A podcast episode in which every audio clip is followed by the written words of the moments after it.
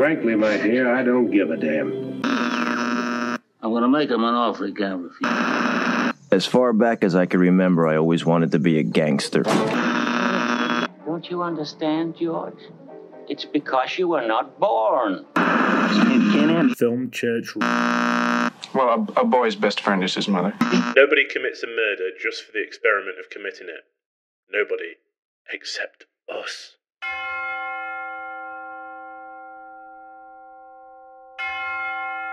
Hello, and welcome to Film Church Radio, the podcast that treats cinema as a religion.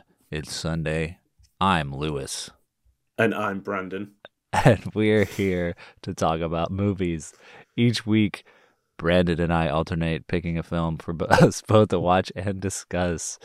Uh, this week, I picked Rope from 1948, directed by a favorite of ours, the one and only Alfred Hitchcock.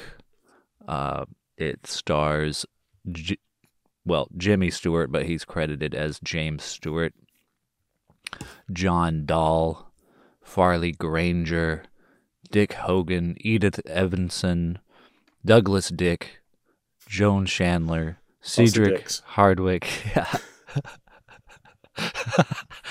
as just as I say Hardwicke. I'm sure people thought I said something Yeah. else.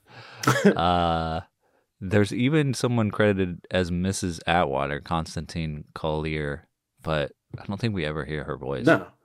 Um, and then Alfred Hitchcock is the man walking in the street after the opening. He got his cameo in there. We did.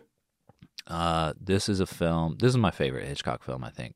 I mean, I also love Strangers on Train, but this film I saw it as a kid, and I think it uh, cemented in my brain and cemented Hitchcock as like a a great director Mm. before I even knew what that meant. Uh, so yeah, love this stuff. Um, excited to hear what Lewis thinks about it. I because I know he loves Jimmy Stewart, but I know it's not his favorite Hitchcock film. So we'll see what he thinks here in a minute. In the meantime, sit back, relax, get some popcorn, get some coffee, get some breakfast, whatever your uh, you know companion to listening to two guys talk about cinema is. um, maybe it's just laying in bed, sleeping in on a Sunday morning, and uh, you set your alarm clock to us start talking about cinema, and you're like, "Oh yeah, cinema. Need to need to return to the altar. Give some gifts. Off, bring some offerings. Um, you can bring offerings by checking us out on all of our social media channels or sharing the show with your friends by telling them to go to filmchurchradio.com and figuring out which podcast platform they would like to listen to us on. Uh, we also have merch if you want to tithe. So go check that out on filmchurchradio.com. Um, but yeah, in general, just thanks for being here. Thanks for sharing the show. Thanks for giving us a like and share. And uh, we appreciate everyone being here. Welcome to the congregation. Church is now in session. Uh, we're going to, before we talk about Rope, we're going to sing praises to other films we've been watching this week, other than the main feature. Um, so what's up, Lewis? What's up, dude? I know uh I know you tried to go watch one movie. We were talking about it before the show. Yeah. You tried to go watch minus one. Yeah, the new Godzilla film. And what happened? Yeah, we got about 15 minutes in, and the whole area experienced a power cut. So we were sitting. I mean, it was a pretty full cinema, which I was glad to see because it was the one they have it on once a day at like 8:30 at night in the IMAX screen. Um, because I live in a cultural wasteland, so we're lucky that we got it. Um, but yeah, so I was sitting there. We got about 15 minutes in. I was comfortable. I had my coffee, and the power went out. And then we just sat for a further 20 minutes in the emergency lighting until they said, "Yeah, it's not coming back on. We're going to have to evacuate." Yeah. That's So crazy. What haven't if seen uh, it yet. what if that's actually the move? What if that's why it's called minus one? Yeah, Just because it's yeah. like we just cut it off 15 That was minutes it. in. I mean, uh, like the bit that I saw, if anyone's seen Godzilla minus one, they know that like something like an attack happens at the beginning, and it came at like pretty much the end of the attack. So it felt like a very small, condensed Godzilla movie because there's some people talking. Godzilla comes, destroys things, and then leaves, and then the movie ended for me. Yeah, So I feel like I have seen a Godzilla movie, just one that's 15 minutes. The Godzilla short film. That's right. Yeah. So, um, but they finally did it. The ads and the trailers are finally longer than the film. So Yeah, that was fun. Um, but yeah, but thankfully that wasn't the only thing that I watched this week because I would have been a bit annoyed. Um, I've been catching up on a few missed areas from this year. Um, I always seem to do it. I kind of don't pay really any attention to what's coming out unless it's like something I really want to see, like Killers of the Flower Moon or something. And then Yeah. around December, when the greatest of the year lists come out, I like hurriedly try to gobble them all up so that I know what they're talking about. Um, so I went to see Anatomy of a Fall. Thankfully, that was being shown, and that's got a lot of praise. Um, have you heard about this movie at all? I don't think so. No, it's new. Um, yeah, it's from this year. I believe it's a French production. Um, and it's ba- a, a family live up on like an isolated. It's kind of like a mountain, um, but the husband falls from a window and dies, and the film is it kind of is like that part, and then it goes into like the trial, um, and it's basically did the woman push him or was he Ah. suicidal? yeah, Um, and for some reason, I didn't know this, but France allow children to testify. So they have like a 13 year old son who's partially blind yeah, who is called on to testify. So it's kind of it's very much you know family drama. Um, did she do it? Did she not do it? You know all these kind of questions. And watching a marriage that isn't perfect being you know scrutinized for an hour and a half, and Mhm. how it can be anything can be twisted. You know, just little conversations can be Yeah. changed into you know oh so you did want to kill him.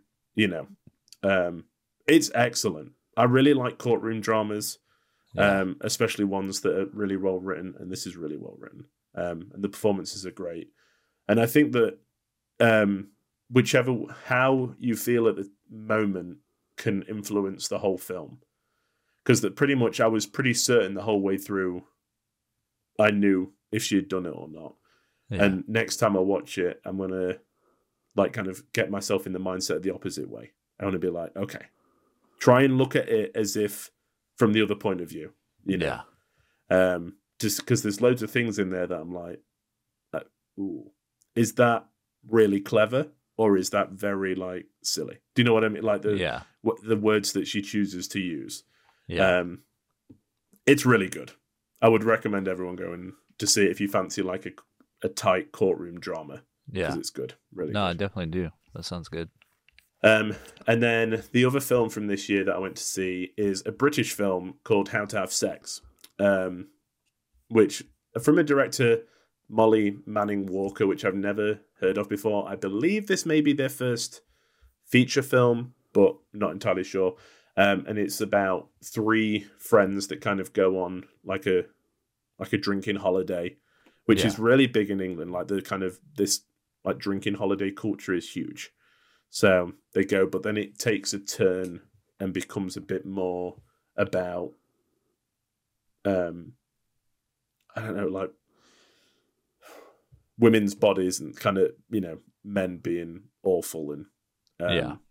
I don't know that isn't explained it very well, but it's more about you know um, sexual aggression and things like that. It's it's a different slant on it because you kind of go and they kind of the at the beginning they're all like, oh yeah, who's going to have the most sex on this holiday, blah blah blah. But it soon turns out that it's not. You know, that's a very dangerous world to live in. Is it in the vein of like promising young woman?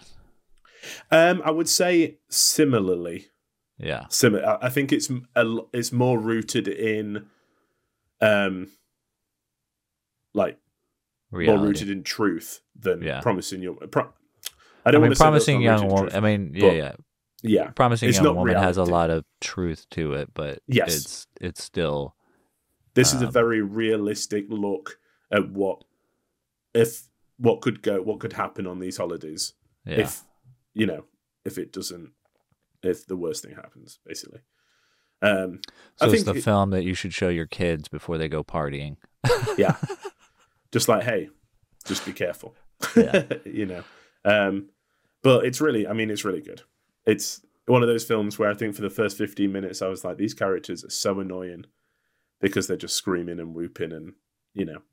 But then once the drama starts unfolding, you really start to kind of get drawn into their world and kind of get close to them and stuff like that. So, Yeah. um, yeah, it's really good. And British cinema has had a good year, I think. So I'm pleased that you know this got it's been got some recognition. I think it played at the London Film Festival and stuff like that. So Hell yeah. um, yeah, I gave it four and a half. I think it's great. Sweet. Yeah. So that was pretty much it. What about you, Brandon? What have you been watching? Um, not a ton.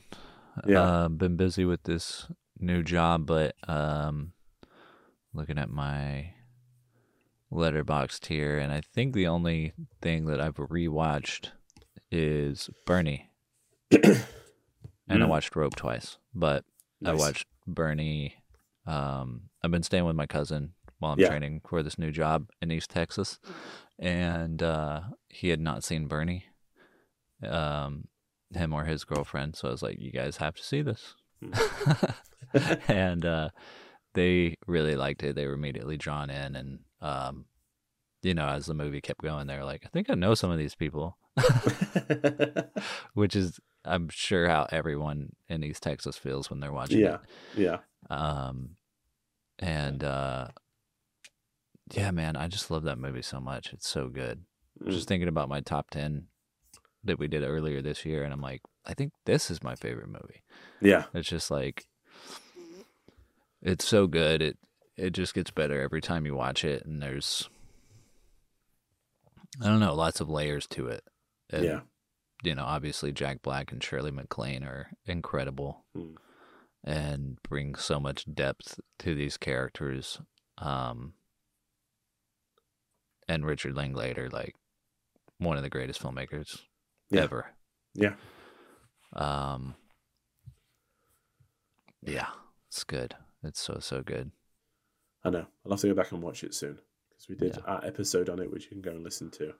Yes, Um, yes, we did do an episode on it. Go check it out. It seems to be streaming quite a lot of places. I just pulled it up on Letterboxd and it seems to be on like Hulu, Peacock right now. Because I'm pretty sure when we chose it for the episode, it was pretty difficult to find. Yeah, I think it was on Criterion actually. Weirdly, when we Mm, um talked about it. yeah. But yeah, it seems more widely available. So Yeah, go get it. go get it. Um, but yeah, that was uh, it for me. Sweet.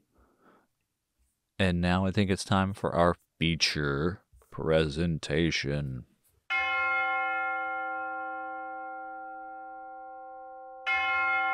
Guess who's dead on time?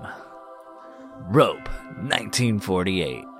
Two men attempt to prove they committed the perfect mur- the perfect crime by hosting a dinner party after strangling their former classmate to death. Hell yeah. This is it. Grisly Hitchcock. Um, it's been a while since I rewatched it, Hmm. and when the film opened, I was like, not the greatest opening shot, but um, it is. It is a great opening shot because the camera doesn't cut. It like it it turns into a great opening shot. It's kind of boring in the beginning, but then Yeah. after the credits roll, it like camera doesn't cut. It turns. You realize you're on a balcony. Shows the window. You hear a scream, and then we're in the apartment. Yeah. These two guys are strangling their friend to death. He dies. They throw him in a trunk. And that's the opening of the movie. Yeah. What a great way to open a movie. You're invested straight away. Yeah. Mm. So I'm sure you like this movie, I do. but do you Yeah. love this movie? I do. I think I, it's not one that I've been back to a lot. I, I always, in my mind, it always seems to be one of his gimmicky films. Oh, yeah. you know, which I think just because it's like short. murder. It's all about Yeah. murder. But I mean, that's all of his movies. I know. Yeah, I think it's more like the, it's the one. Sh- it's the the one shot thing that I Mm. think seems Yeah, to, yeah.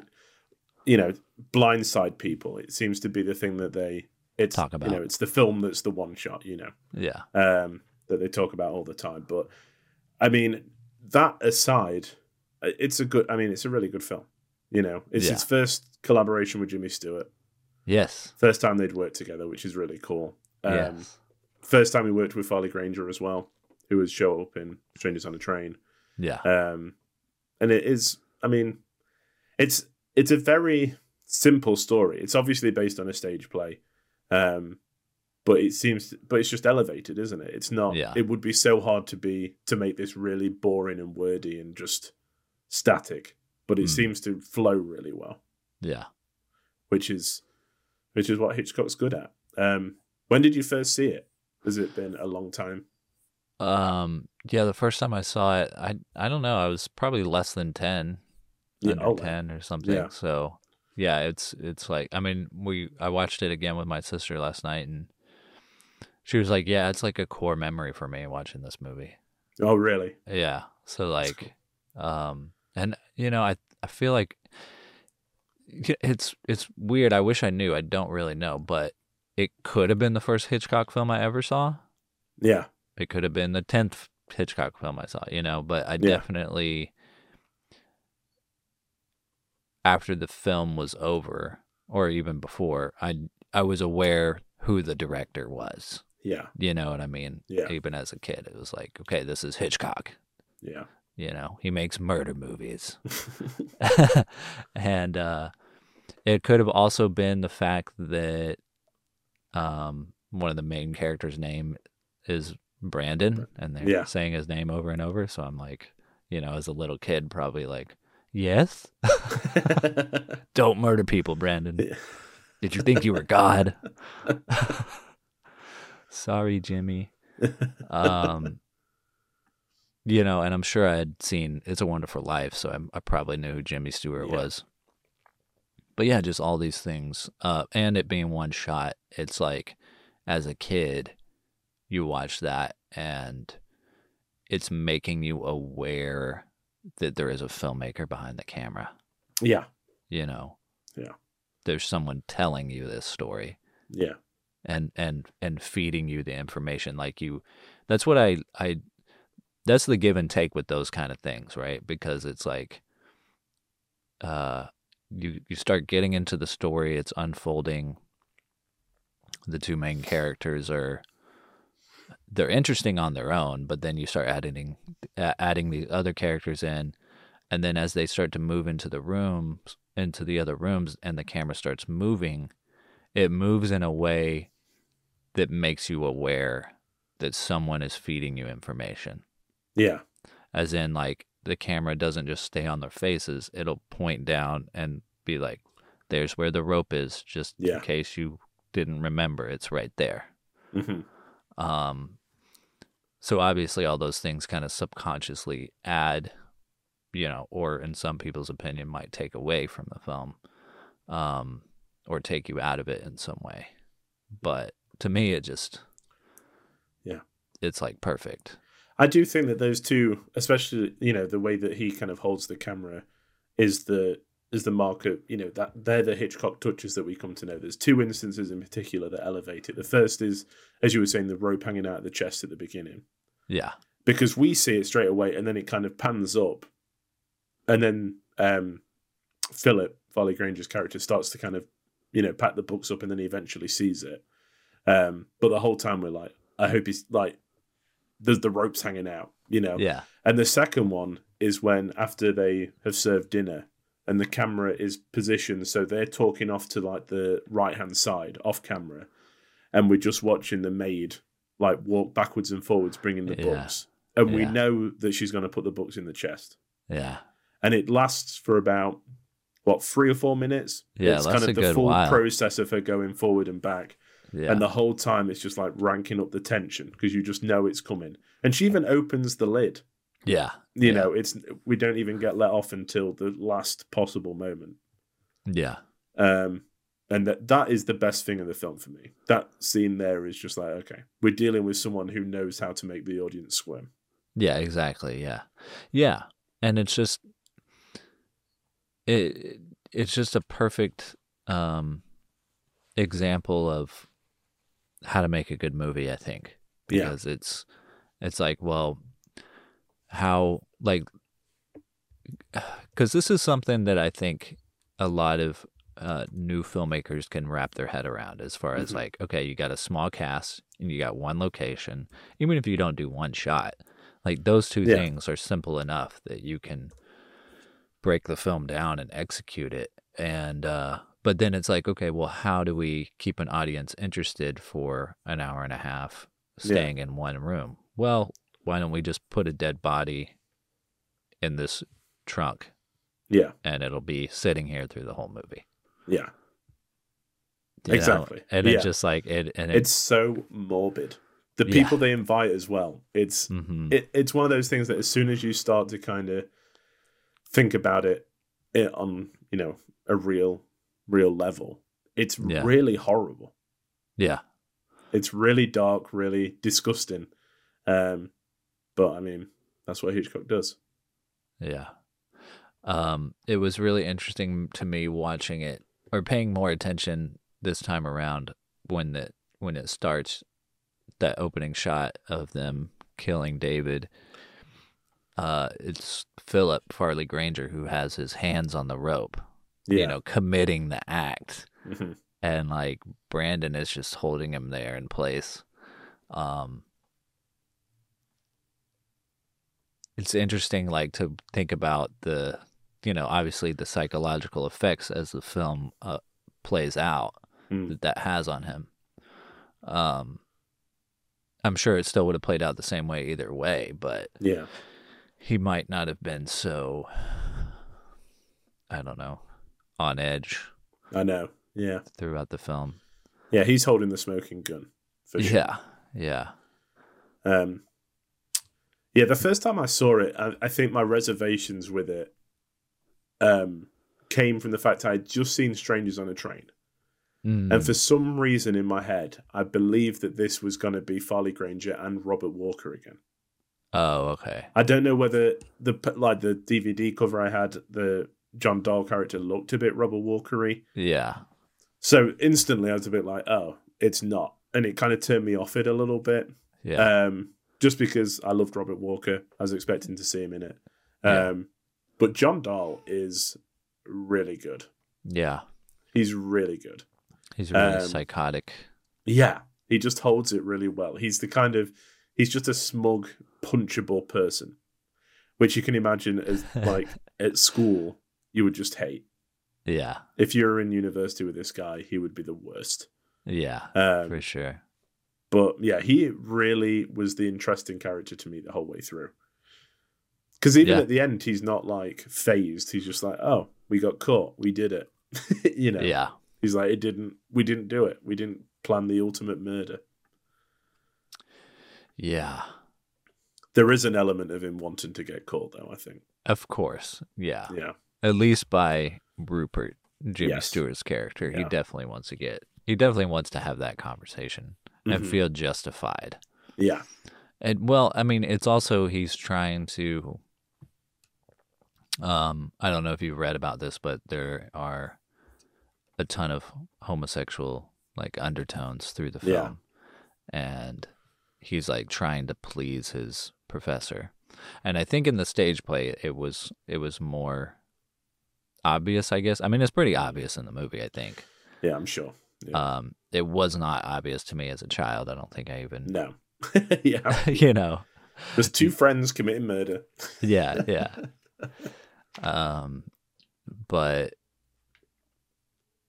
yeah he's like you know and it obviously it's it's another one of those things of of like you know hollywood painting gayness as like evil or Mm. like you know some kind of mental disorder Mm.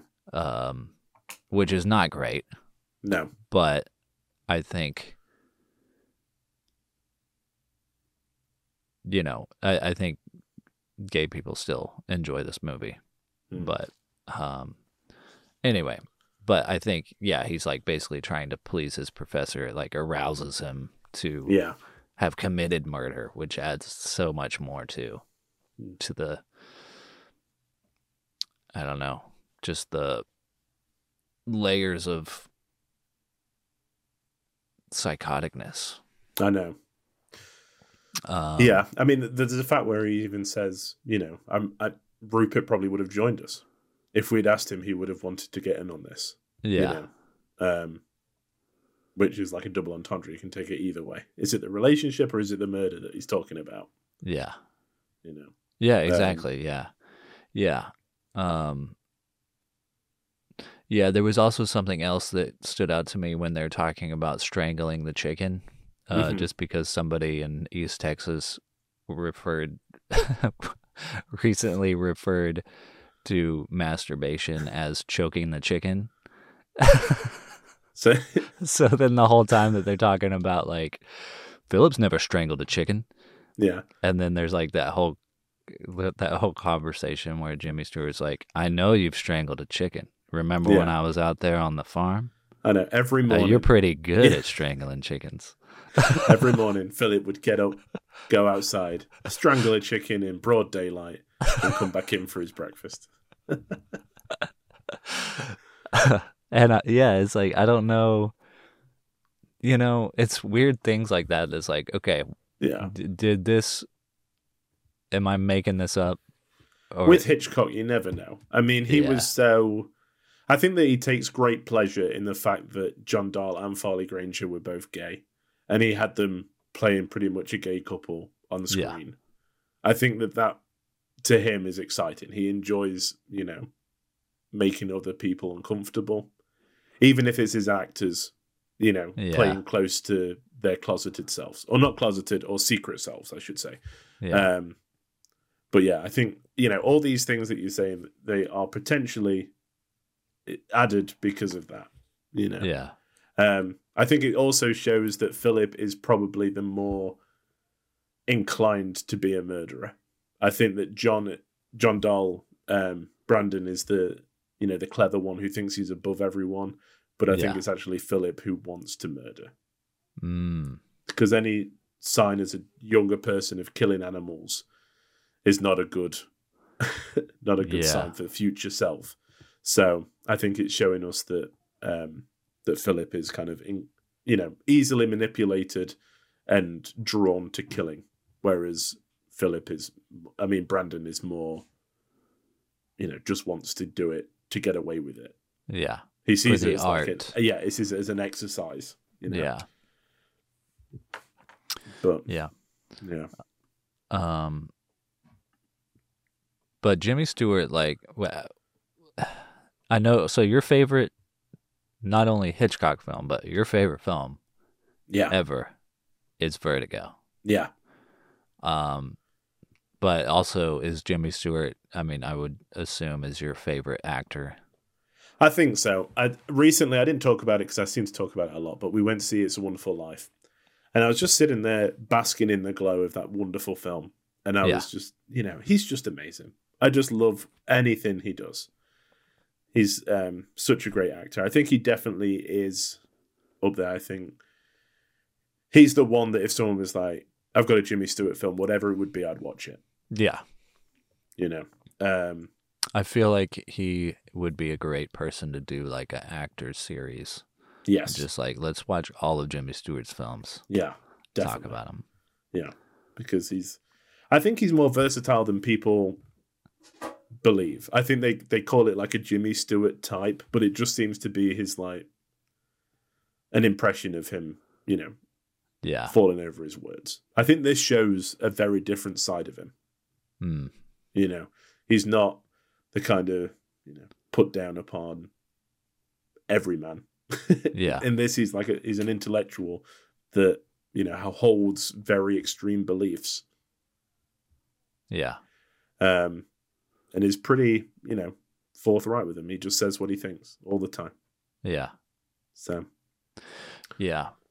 Um yeah, I think the whole message of the film probably left an impact on me as well, just, you know, being careful with what you say.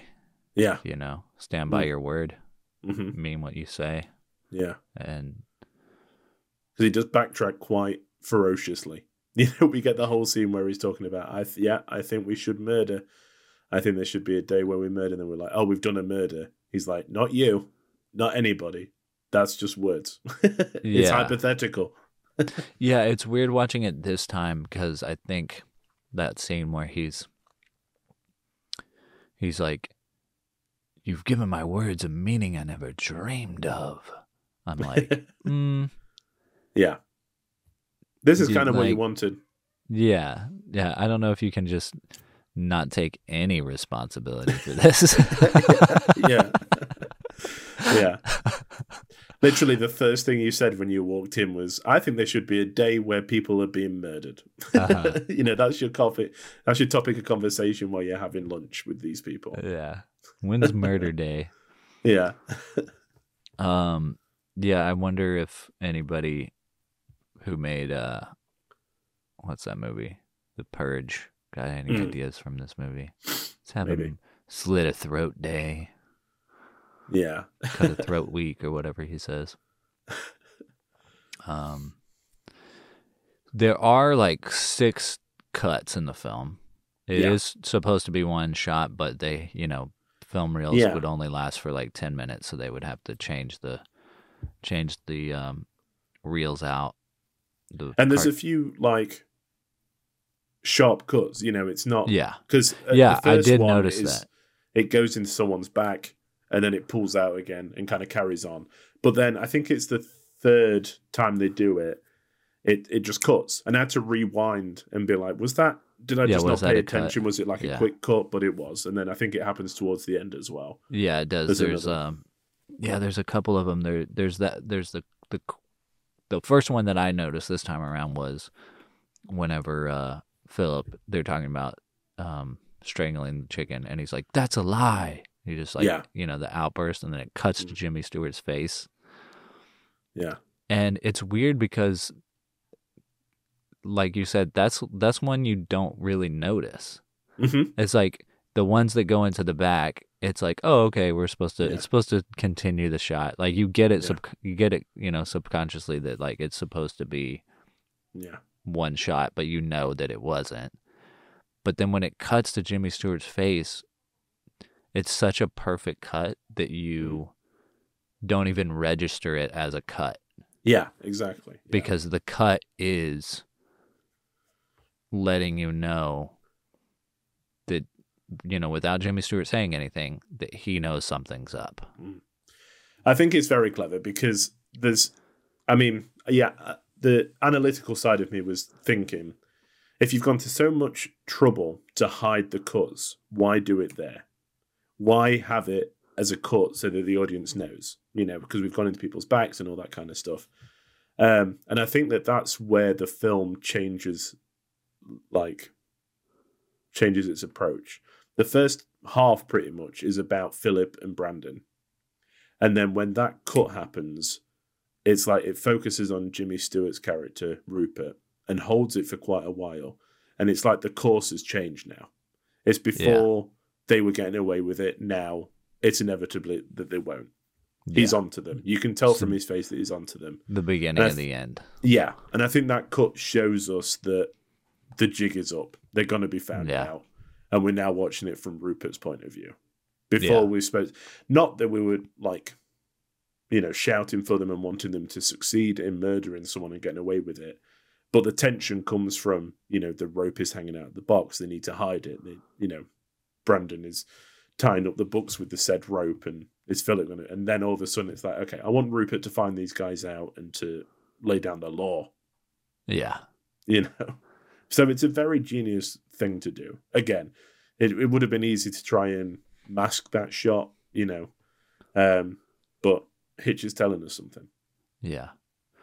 But it's it's also interesting that I mean it it is masked. To me it is masked because I feel like people that I know who have seen this movie talk about it like it's one shot.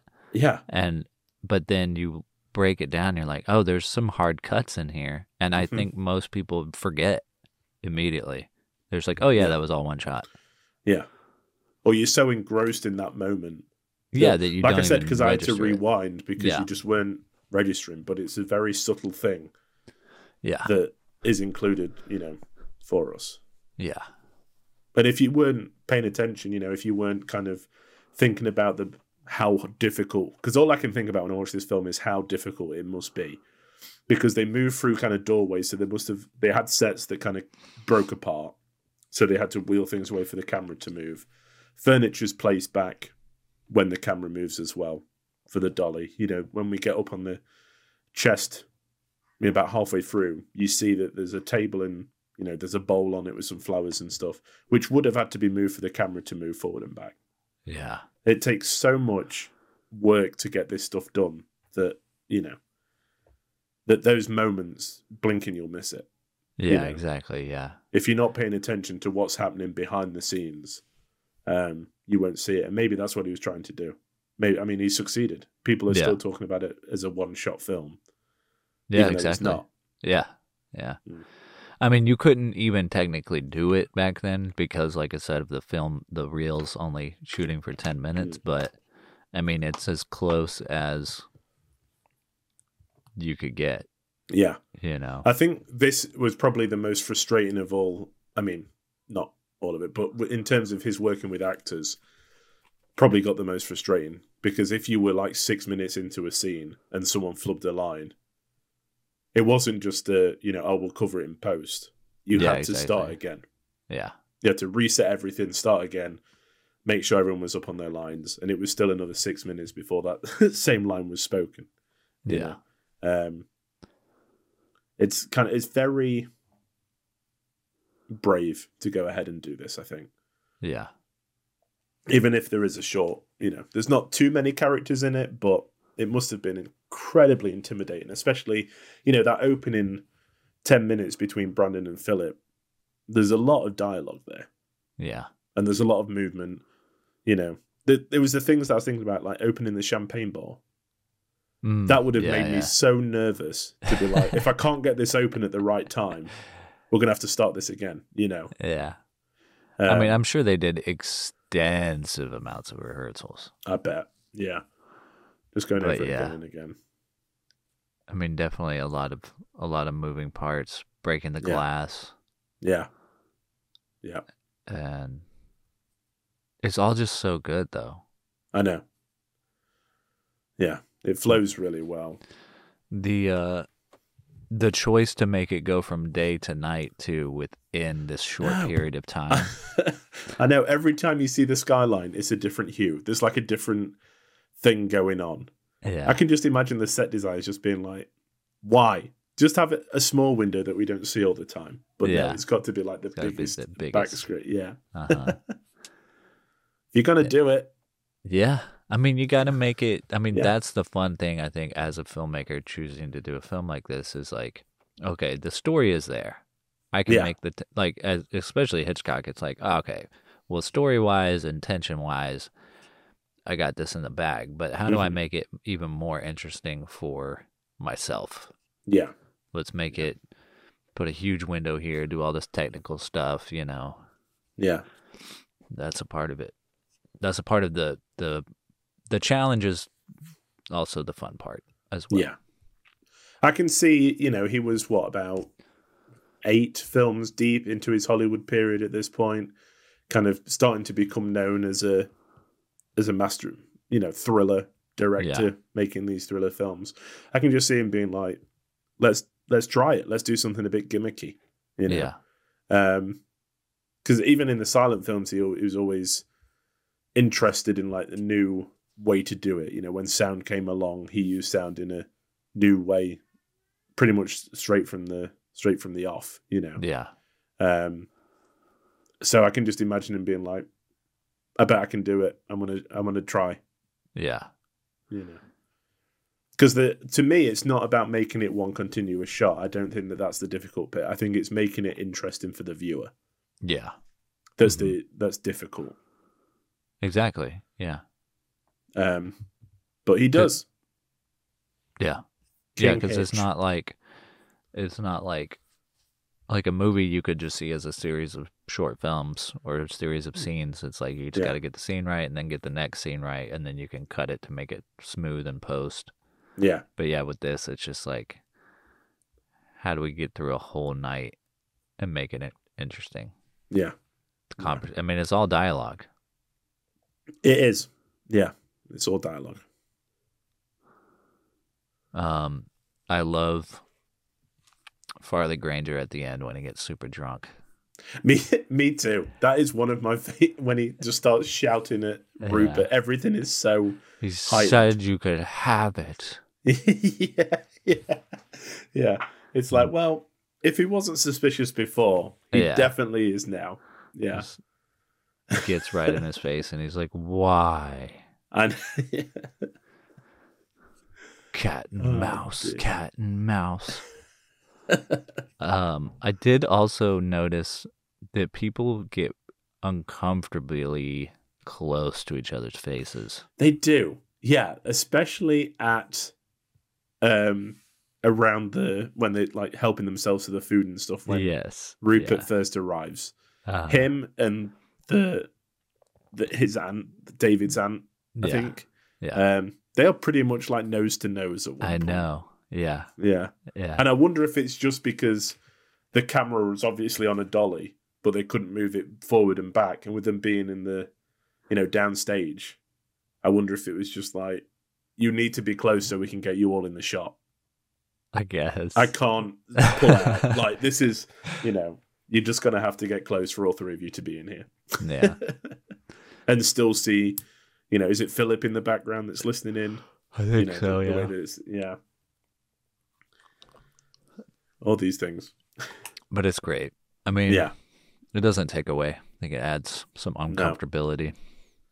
The first bit of trivia relating to what we were just talking about a couple of minutes ago on IMDb is um, at one point in the movie, the camera dolly ran over and broke a cameraman's foot, but to keep filming, he was gagged and dragged off. and apparently, it's it's still used in the final cut because they just didn't want to ruin the take. he was gagged and dragged off. Yeah, just like shh. You can scream outside. Uh huh. Just put a yeah, bag over his head and throw him out the back. That's incredible. yeah, crazy. Um, wow. Yeah, there's so much good stuff. hmm Um,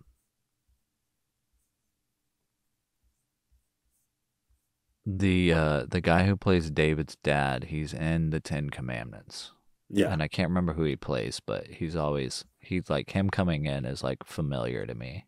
Yeah. But it's probably because I grew up watching Ten Commandments and this, so it's like, um, The um the actress who played Janet, um, Joan Chandler, she only made like three films. And I yeah, I was surprised because when she comes in, she's very, very attractive. And I thought she was good. yeah, So she like made one film with Joan Crawford, this, and then another film in like fifty eight called Drag Drag Strip Riot, and that was it. interesting. Which is crazy. I thought she would have been, you know, in a lot more, um, but she wasn't. Um, John Dall though, um, he was in Spartacus. Yeah, Um, I don't remember him in it, but I I probably would recognize him again if I rewatched it. and then have you ever seen the film Gun Crazy? No. It's so good. It's kind of like a precursor to Bonnie and Clyde. Okay. Um, it's it's great. So Heck yeah. uh, your homework over Christmas is to try and watch Gun Crazy. Um, because now every time John Dall comes up, I'm like, yeah, Yeah. it's Clyde. I'm gonna add that to my Letterboxd right now. Gun crazy. yeah, but it's very good. Um, 1950. mhm. yeah. So Interesting. yeah, but he's. I mean, he is very good. In it. I think that. I think they all are. I mean, Jimmy Stewart thought that he was miscast, and you can see you know Cary Grant playing this role if he Mm. wanted to work with Hitchcock again. Um, but I think they're all great. Why did Jimmy think he was miscast? I think just because it's just not the usual part that he plays, Yeah. which is what I was saying earlier. I think that he he he didn't feel like he could embody the character of Rupert. Mm. And when you think of like Cary Grant, he could have fitted into that role pretty well. Apart from, I do like his final speech where he says that. Did you think you were God? I thought Yeah. he does really good on that, like in there. Um, Yeah. but Well, his whole acting in the that ends like after he opens the chest too, and he's like, I don't know, it's just spot on to me. Like, Yeah. I just feel like there's nobody better in that time than Jimmy Stewart. And as Yeah. far as range and showing emotion, like I just can't imagine Cary Grant showing that kind of emotion. yeah, I you know, without trying to be suave. Yes, and I would, and I, I think that I, I get the um, the relationship between him and the maid more if it was Jimmy Stewart than if it was Cary Grant. If she was oh, talking yeah. about like, you know, if Cary Grant said, "I'm going to marry her one day," I'd be like, "What? No, you wouldn't." Yeah. But with Jimmy Stewart, you feel that like that's kind of you know homely. That's kind of who we'd settle down with. We had to pause the movie at one point, and I think it's when the two of them are talking by the the chest, Yeah, and the pause is just Jimmy Stewart like this, like his head tilted down and his eyes looking up right at her. yeah, Like, I think I might marry this woman one day. yeah. they shared a glass of champagne on her birthday. yeah. Um. Who wouldn't want to share a glass of champagne with Jimmy Stewart on their birthday, though? Yeah. Sounds like a good time to me. that's what I want every birthday. Yeah, That would be so weird. If I know. You could if you could just pick any person dead or alive to share a glass of champagne with on your birthday. I know. So many, Jimmy so many Stewart things I would would ask a- him. Yeah. What would you ask him? Um, why are you so great?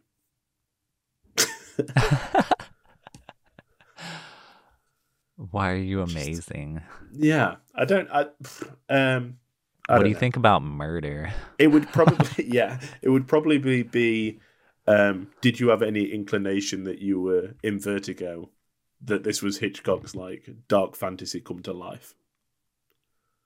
Yeah. But then I didn't want to annoy him by being like asking him a question about Hitchcock. yeah. I'd rather just ask him about him. Yeah. What you been doing for the last 30 Yeah. years? Yeah. Where have you been? Man. He's the best. And I know friend of the show Andy Zyke feels the same way. Yeah. I think it's hard you can't you can't not love him. yeah. He's the greatest. He's king. He is. Um Yeah, I think I think uh that sums it up for me. Yeah, same here. I think it's a good it's more than a gimmick. I think it's a good strong thriller. And it's like Yeah. 80 minutes. It's really Yeah. tight. Yeah. So, It's the way to do it. yeah, what more could you want? Do you want to guess what we rated the film? Yeah, I do. Um I honestly think that I mean it's your favorite Hitchcock film, so I think you gave it 5 stars. Yeah. Uh, I'm gonna say you gave it. Hmm. I'm gonna say you gave it four and a half. Ooh. I gave it four. Okay. Yeah. I gave it 4. it was my think- choice. I th- it's hard not to place it in Hitchcock's like oeuvre. You know, it's hard not to kind of see it compared to his other films.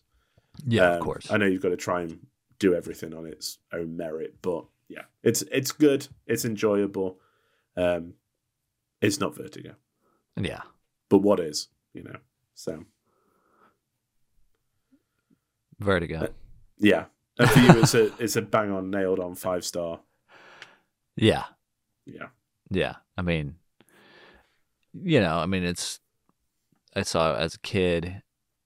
Hmm. I mean, as, I'm, I'm not really sure, but as far as I know, it, it might have just introduced me to Hitchcock.